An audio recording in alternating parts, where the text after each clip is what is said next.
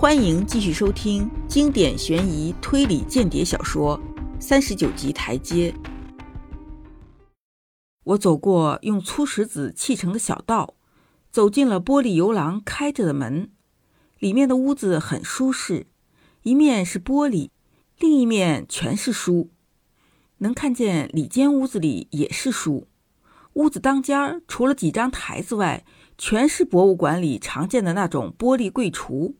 里面全是钱币以及各种稀奇的石头收藏品。屋子正中央是一张写字桌，上面放着纸张和一本摊开的书。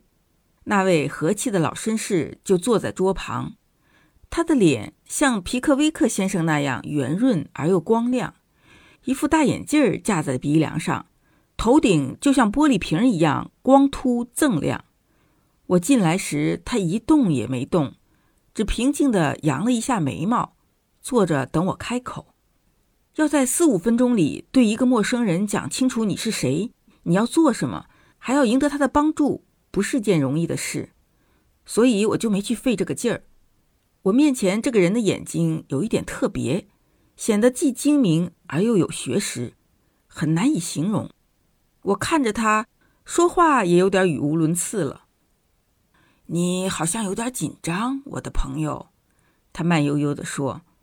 我朝窗户扬了扬头，窗外可以看到整个原野，透过树木间的空隙，可以看见大约半英里外有几个人正在穿过灌木丛向这里走来。哦，我明白了，他说着，举着一副望远镜，仔细观察那些来人。你是个逃犯，对吗？嗯。等你闲下来，我们再谈这件事吧。我自己也讨厌这些愚蠢的警察来打搅我的清静。你进我的书房，到了里面你会看到两扇门。你进左手的一扇，进去之后把门关好，在里面你绝对安全。这真是个不可思议的人。说完，他握起笔，又埋头忙他自己的事了。我照他的吩咐走了进去。里面是一间小黑屋子，只有墙顶端的一扇小窗户透进一些光亮。屋里散发着化学药品的气味。我一进屋，房门就自动弹了回去，发出一声像保险柜门似的咔嗒声，锁上了。我又一次得到了出乎意料的庇护。然而我还是不安心。这老绅士身上有种东西，不但叫人困惑，更叫人害怕。他待我从容不迫，好像早在等我到来似的。他的一双眼睛透射着摄人的精明。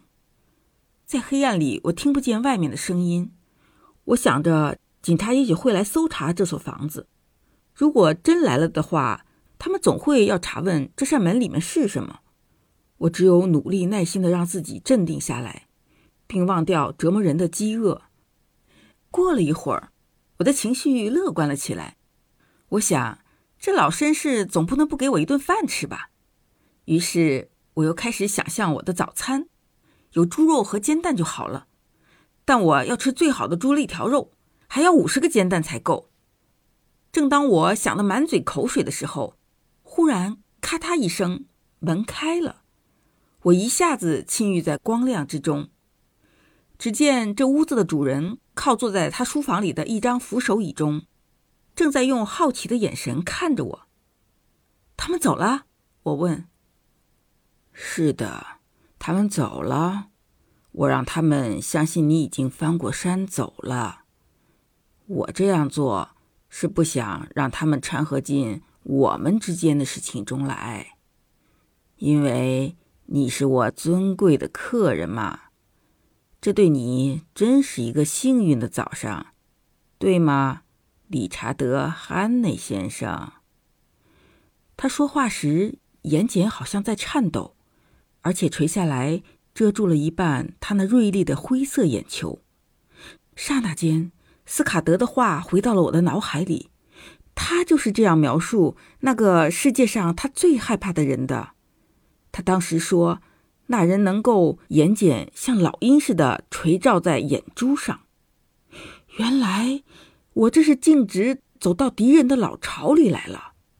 我第一个冲动就是扑上去掐住这个老恶棍的脖子，打倒他，再逃出去。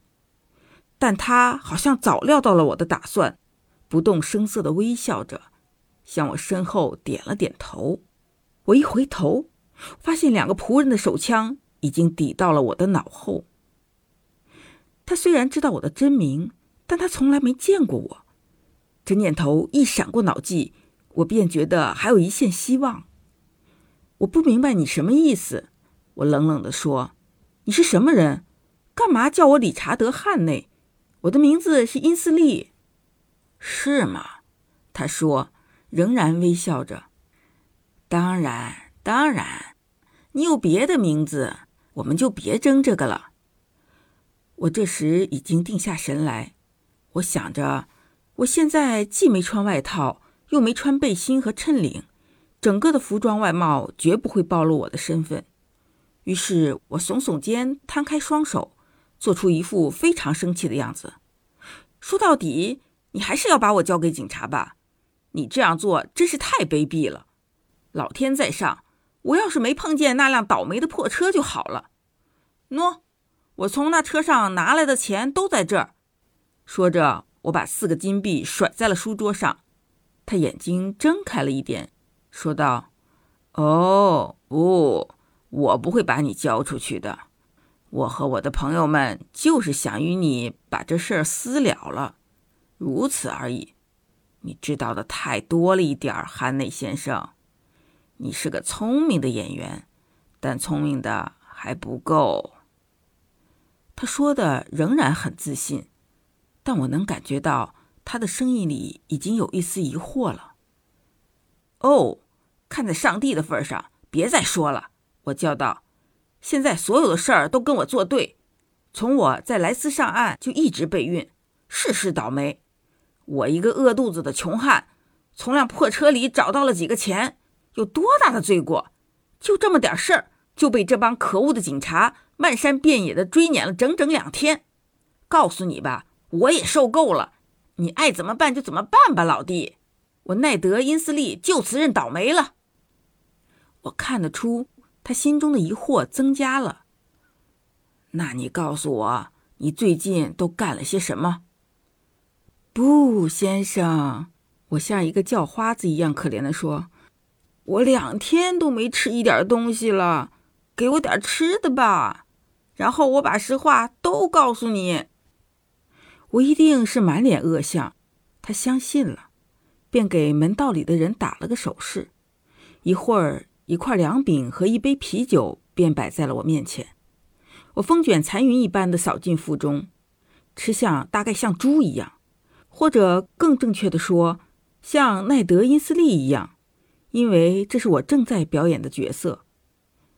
我正吃着，他突然向我说了几句德语。我转头看着他。做出一脸茫然的样子，然后我便向他讲了我的故事。我一星期前乘坐一艘阿奇安格尔公司的游船到达利斯港，在那里上岸，然后取道陆路到威格顿去找我哥哥。我用钱大手大脚，花光了身上的钱，但我精神还不错。那天我走到路边篱墙上有一个大洞的地方，往下一看，发现一辆大汽车摔坏在下面的小河边。我到车里翻了翻，看有什么东西，结果发现有三枚金币在座位上，还有一枚在地上。我看周围没人，车主也不在，就把钱装了起来。可不知怎么，警察就开始追上我了。那天我在一个面包店里，刚想把一枚金币换开，那女店主就大叫了起来。后来我在一条小溪边洗脸时，又险些被逮住，我赶紧逃跑。结果把外衣和背心儿都丢在那儿了。他们要钱就把钱拿回去吧，这点钱叫我吃尽了苦头。那批混蛋只知道欺负穷人。要是换了你，先生，要是你拾了这些钱，他们谁也不会来找你的麻烦的。你很会撒谎，汉内。我勃然大怒，别胡扯了，你这家伙！我叫因斯利，从没人叫我汉内。你把我交给警察吧。我宁可见他们，也不要在这儿听你的什么憨内。看你的那些拿着手枪、尖嘴猴腮的家伙！啊，不，先生，请原谅，我不是这个意思。我还是很感谢你，感谢你款待我吃东西，也谢谢你让我现在离开这里。路上现在也该清静了。很明显，他现在心里相当迷惑了。想想看，他从来没见过我，或许他见过我的照片，但那与我现在这副样子却是差得远了。我在伦敦时相当新潮，穿着笔挺，而现在就完全像个流浪汉了。我想，我还不能让你走。如果你真是你说的那个人，你待会儿就能证明你的清白了；而如果你是我认定的那个人，那你恐怕就活不了多久了。本集播讲完毕，下集精彩继续。